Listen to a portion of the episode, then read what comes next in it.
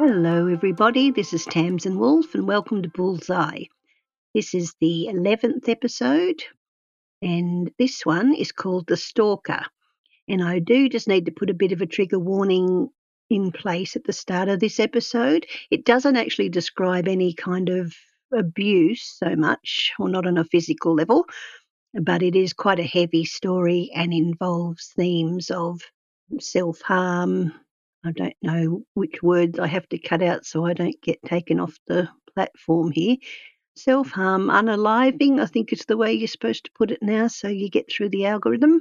Yeah, but yeah, there's definitely heavy, darker themes with this episode, so please be aware and please, yeah, don't listen if it's going to be triggering for you and a little bit too much at this time. Also, too, yeah, thanks for all, all the new listeners that have popped up over the last couple of episodes. It's really amazing, again, just to see how, you know, how people are obviously enjoying or, you know, getting something out of listening to this. I'm really, really glad they are.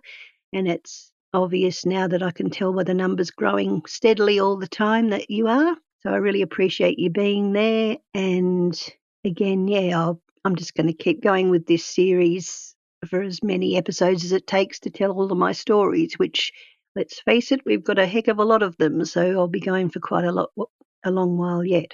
And I just wanted to start off with something nice too, just to kind of cushion the blow of the bit of darkness that's coming after this. But I'm doing another little giveaway, and I'd love it if you all could enter. Uh, wherever you are in the world, it doesn't matter. I'll post the prize off to you. And the prize this time is from the Sydney Sock Company, so Sydney in Australia, where I live, obviously. And it's an organisation, I'll actually read you the sort of mission statement thing here just because they say it better than I could, obviously. The Sydney Sock Project was founded in 2018 on a desire to make a difference to Australian communities in need.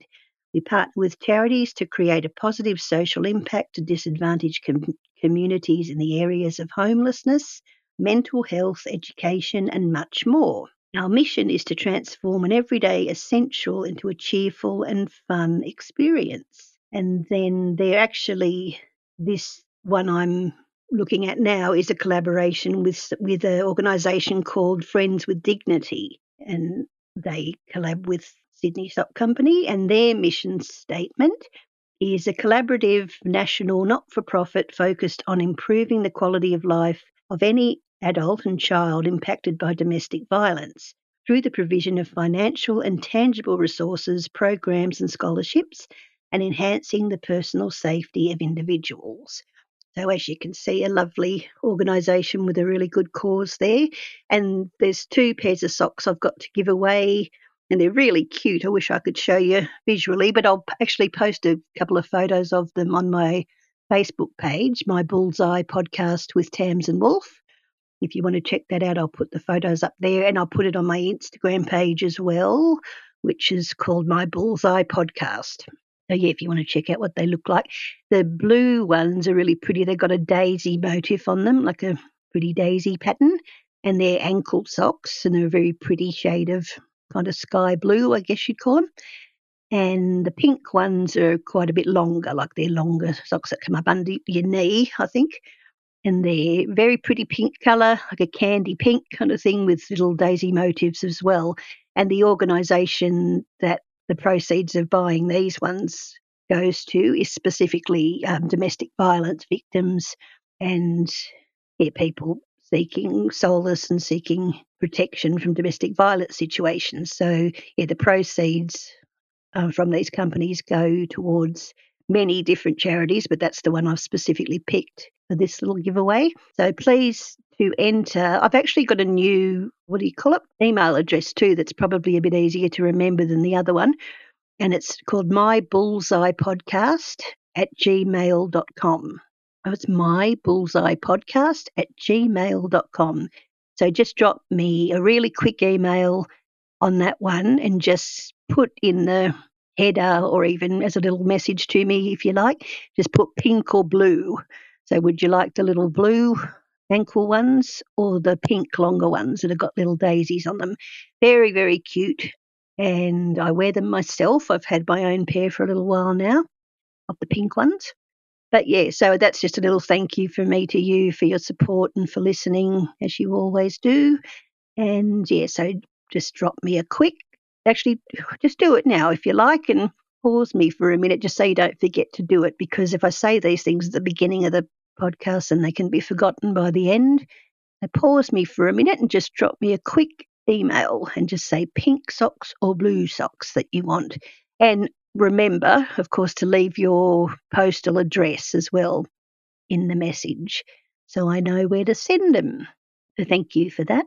Uh, yeah, the episode this week is called The Stalker, and it's at a time of my life when, again, still around the age of 13, when I'm living in a little flat little unit thing, primarily on my own. It, my mum was, in theory, living there with me, me and my little brother and her, but she was still very ensconced, there's a good word, with my stepfather at the time, unfortunately. And she'd still stay a lot of the time back at the place that he lived in. And I'll get to that in the next episode of the times that she came back to stay with me there. They were never good times, they were always very troubled times. She was always in a terrible mood, terrible headspace to the point where it got very dangerous and abusive, and that will all come out in the next episode. It's very, very triggering as well. Yeah, and the other reasons that she would come back to stay at that place was because she ended up having an affair with another man. That that's a whole other story. But yeah, she'd come back to the unit and sleep with him. So she very rarely came back for me. That's uh, just a fact. And so, so what I'm getting at is that I was alone there a lot of the time and very, very lonely and very vulnerable, extremely vulnerable, obviously. A 13 year old that was very much left to their own devices and didn't have recourse to many options there as far as people to turn to. And so I learnt not to. And uh, yeah, this was just in the midst of a few other things taking place where I was still very much traumatized by the abuse from my stepfather that hadn't ended, you know, it only ended a little while before this. And I used to just sort of, you know, look after myself and I'd take myself off to school sometimes, not all the time, certainly not all the time, that I would skip school as much as I possibly could. But when I did go to school, the bus stop that I caught the school bus from was probably, I'd say, probably 50 metres from the front door of where I lived. And so when I'd walk to the bus stop, it was opposite a park. This is all relative, I mean, relevant to what I'm going to talk about later, but uh, it's opposite a fairly open park that was there that had a lot of trees and stuff like that. So just so you get that image in your mind that let's just say a lot of places to hide, which is relevant to the story. But yeah, I used to go to the bus stop in the morning and I'd usually, you know, if I was going to catch the bus at all, only just get there with seconds to spare to, to get on the bus. A lot of the times I used to miss it too. But there must have been, in hindsight again, that I think there must have been occasions when I was standing there for longer than that to wait for the bus. And well, obviously there was because this is how this story starts that one day I'll just sort of start in a linear way of like what happened from the beginning and then what went on to happen after that. I it was in the days you always got to think too. It was in the days before mobile phones, so this was kind of like mid eighties, and we didn't have mobile phones. We didn't have you know a lot of technology that we have now. If someone is going to stalk you and you know harass you in some way, I guess they have to do so and put a fair bit more effort in than you have to do these days with a phone. And so, yeah, that's where it starts. That I just remember this one day returning home from school on my own again, as usual, naturally.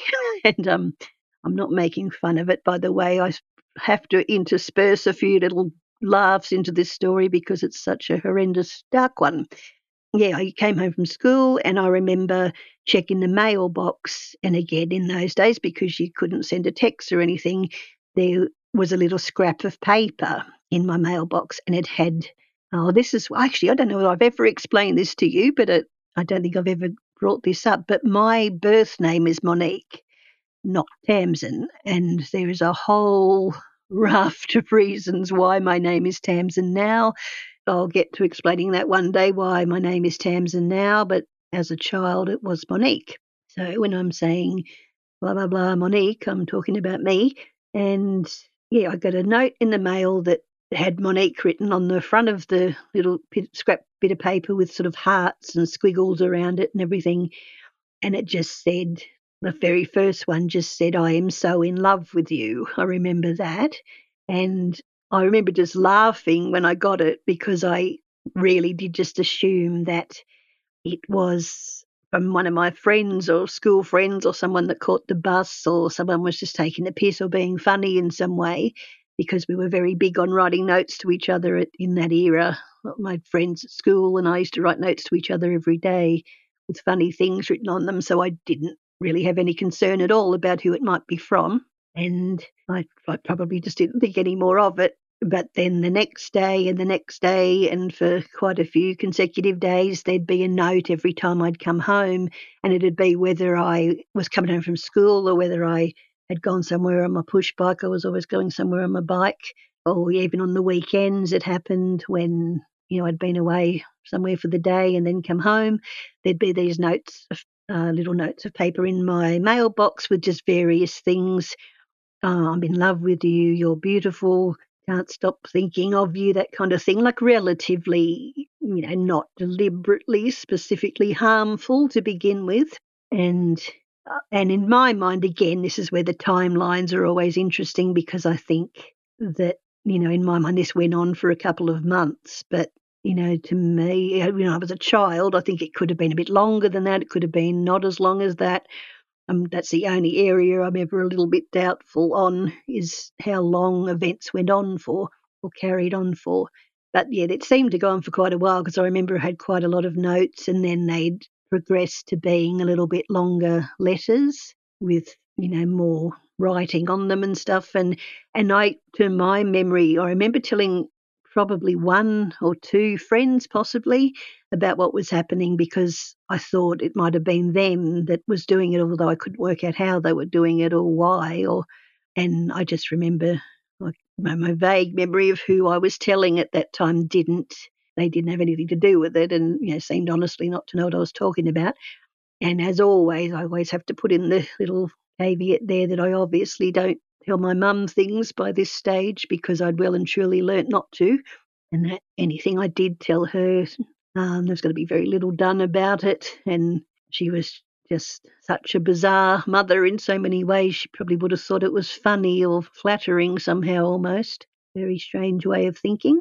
But yeah, it and then also because in, in the days when you couldn't text a dick pic, as you can, or shouldn't probably have said that. So many, so I'm sorry, when I hesitate and try to use a different word for something that doesn't make much sense, it's just so I'm not using words that can get the show taken off the air because there's lots of silly things that can get it taken down because you're not allowed to say certain words and stuff that's been happening lately.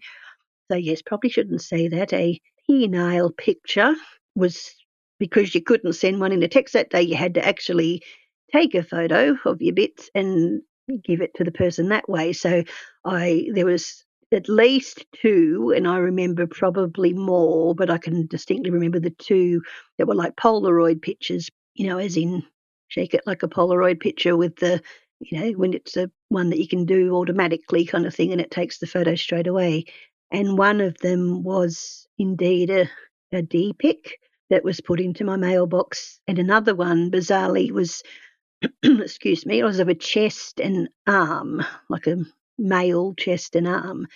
And I was, of course, after this, still none the wiser as to who was doing these things because I didn't recognize the pics, thankfully. And I obviously I started to get a little bit creeped out at that stage and just thought, you know, it's a little bit more than a joke now. But again, being the very, very naive child that I was, I don't recall that I told anybody else. I certainly didn't go to the police as I probably should have. A whole lot of things where I probably just by that stage thought, oh, here we go. It's a just another weird bit of shit happening to me. And honestly, there had been so many strange things up to this point. I don't know what I would have even thought at this stage or what I would have considered it to be or how serious or whatever. Get into my own head at that time. And sometimes I wish I could just to know what on earth I was thinking. But yeah, so it went on and it was definitely a bit creepy and a bit scary. And I just, you know, it probably just happened a few more times after that, I would say.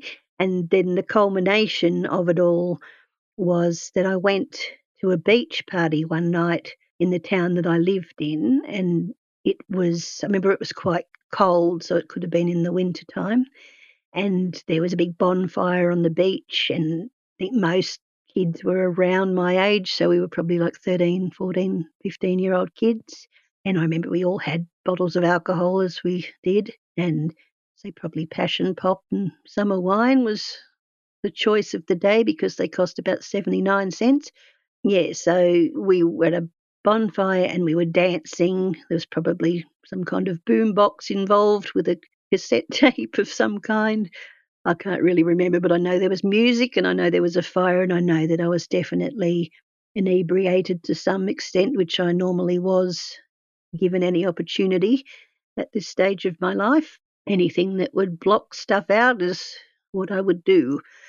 So, yeah, I definitely wouldn't have been completely, what's the word, like, you know, comprehending what was going on around me to some degree, probably to a large degree. But I just remember a girl from school coming up to me at this bonfire, and she wasn't a close friend or anything. She was just somebody that I knew. And she said that there's a guy in the car park, in the beach car park, which was sort of halfway up, hmm. to my recollection, halfway up quite a long, dark road. He had to drive down to get to this beach. It was like a bush, yeah, surrounded with bush. And to get down to the beach, he had to get down this long road, drive or walk down there and the car park, I think, was probably about half or three quarters of the way down there. And it was very, very dark. Remember, it was a very, very dark night, particularly dark. And of course, again, we didn't have phones, so we didn't have a light. I wouldn't have thought to bring a torch or anything practical like that. But I remember her coming up to me and saying that there was a man waiting for me that wanted to talk to me in the car park. So again, hard to imagine what the hell I was thinking, but uh, rather idiotically, off I went to talk to him in the car park because I was probably just interested to see who it was and why he wanted to talk to me. And there was a very, I remember, you know, just in my mind, the image that I saw first as I went into the car park was a very, very um, X Files esque type of image where I could see the sort of older style car that he had and just the tip of a lit cigarette that he was smoking.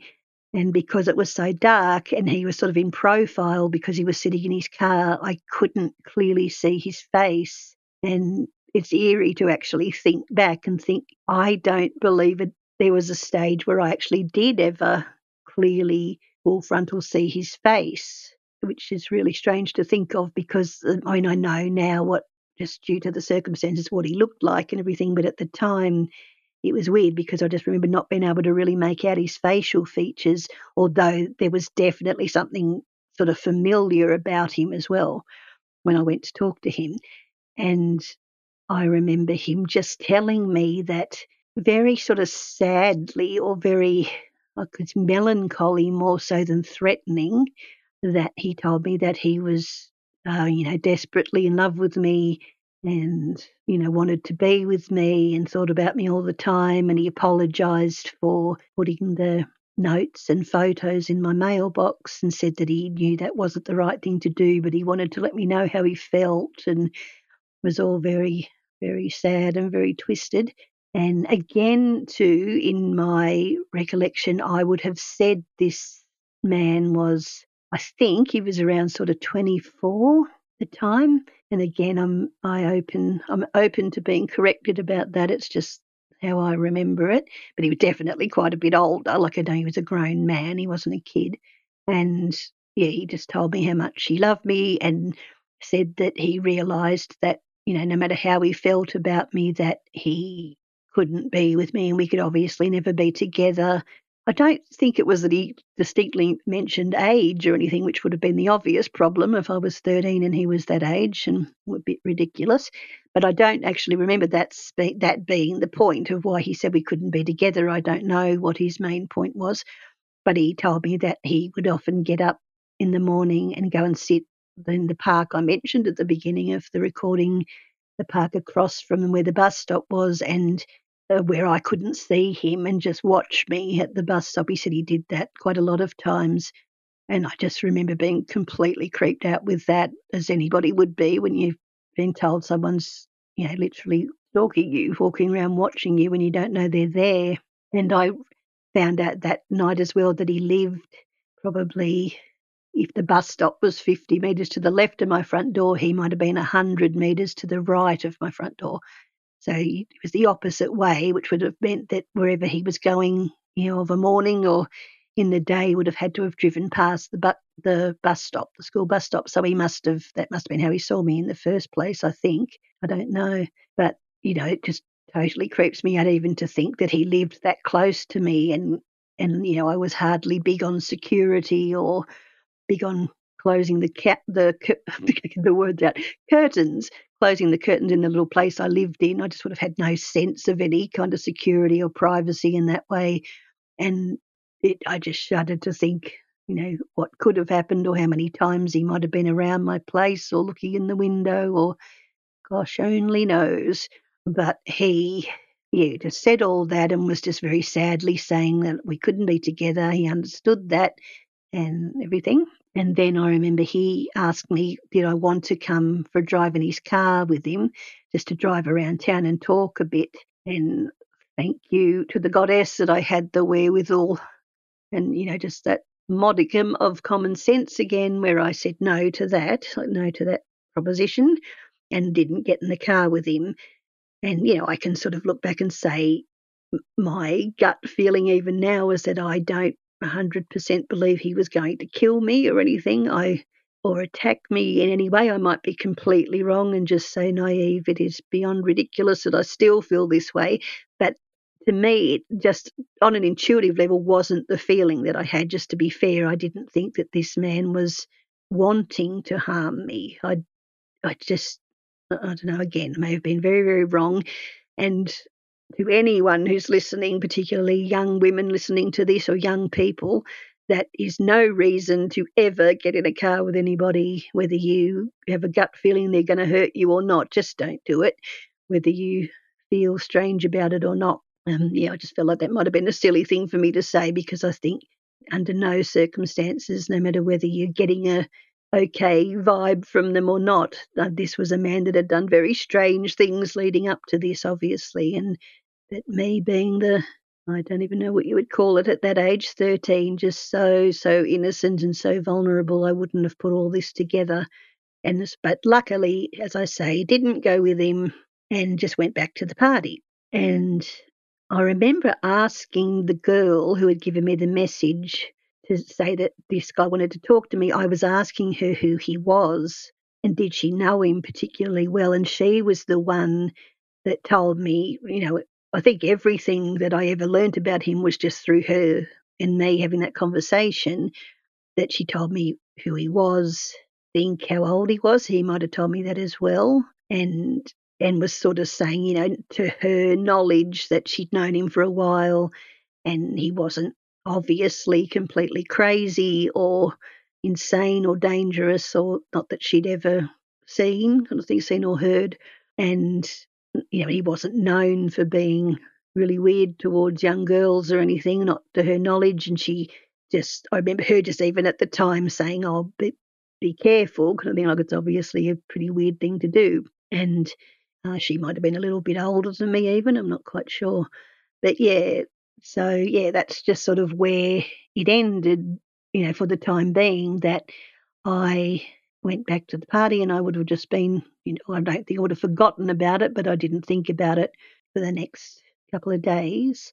And then again, time wise, I'm very open to being corrected on this, but I believe it was only a matter of days after after that evening that I was at a friend's home and the mother of my friend came into the room where we were, into my friend's bedroom, and said, Did we know a man called blah blah?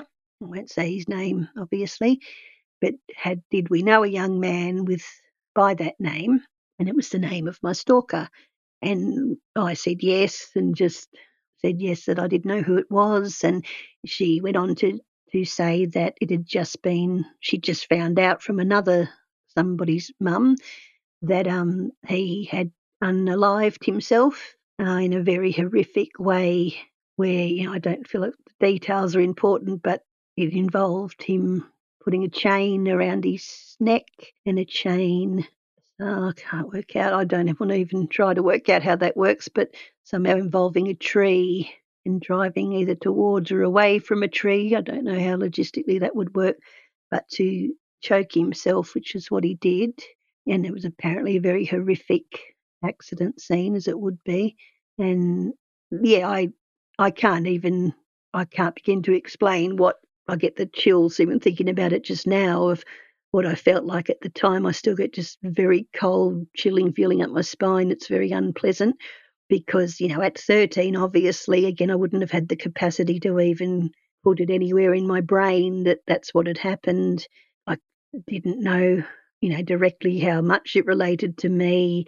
I, you know, obviously now I can look at it and just think it was absolutely through no fault of my own. I could have no control over the situation, whether I wanted to or not.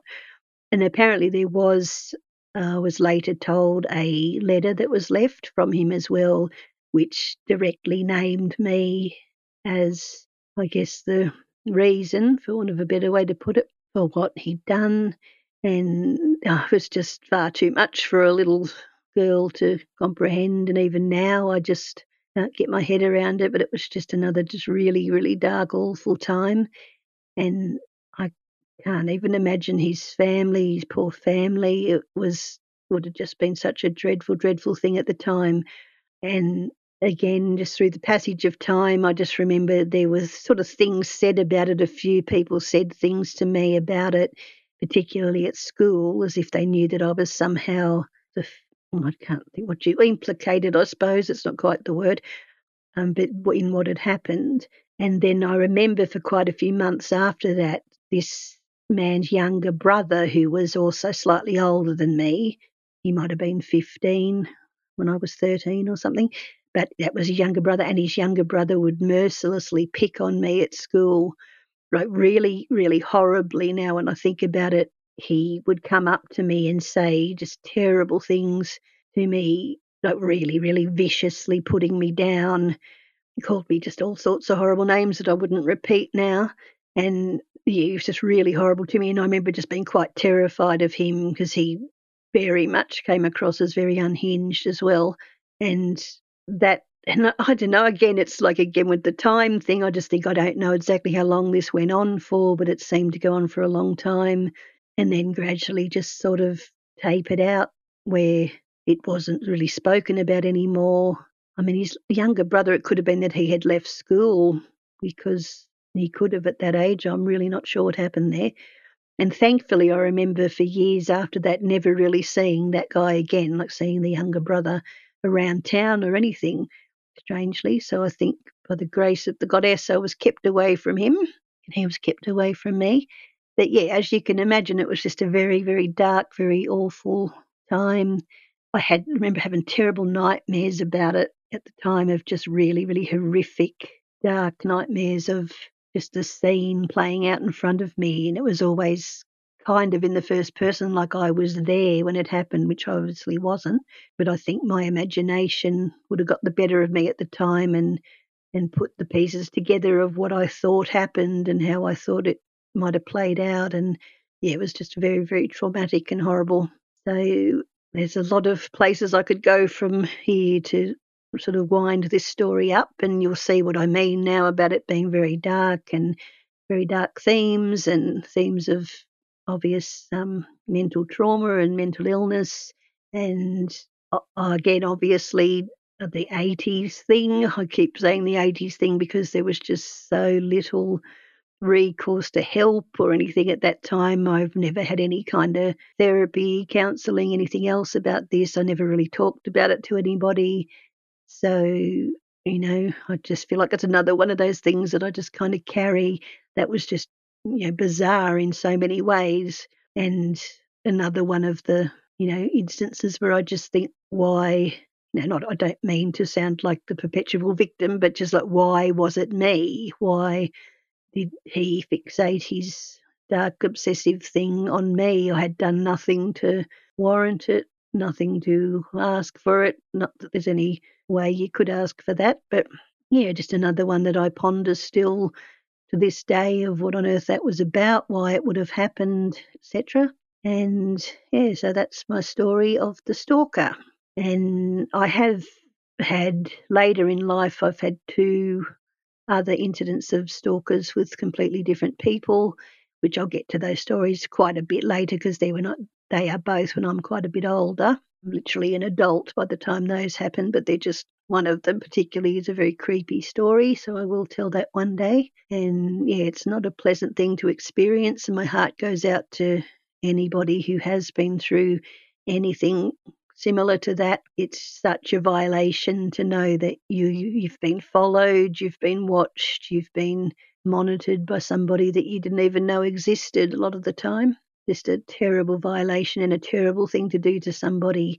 And I will always have empathy for this man for what he ended up doing to himself. He must have, I mean, the level of self loathing you must feel to have gotten to that stage, I can't even begin to fathom how he must have felt about himself. And so it's a very, very tragic outcome, obviously, but it also doesn't, you know, there's no reason, no excuse why you would ever do that to another human being, particularly a child.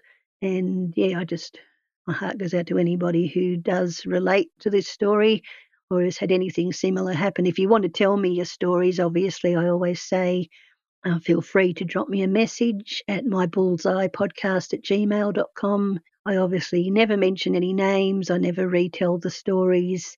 It's just a platform for you to be able to share, you know, a lot of the time because as we know, we hold on to a lot of things that we might not have ever told anybody.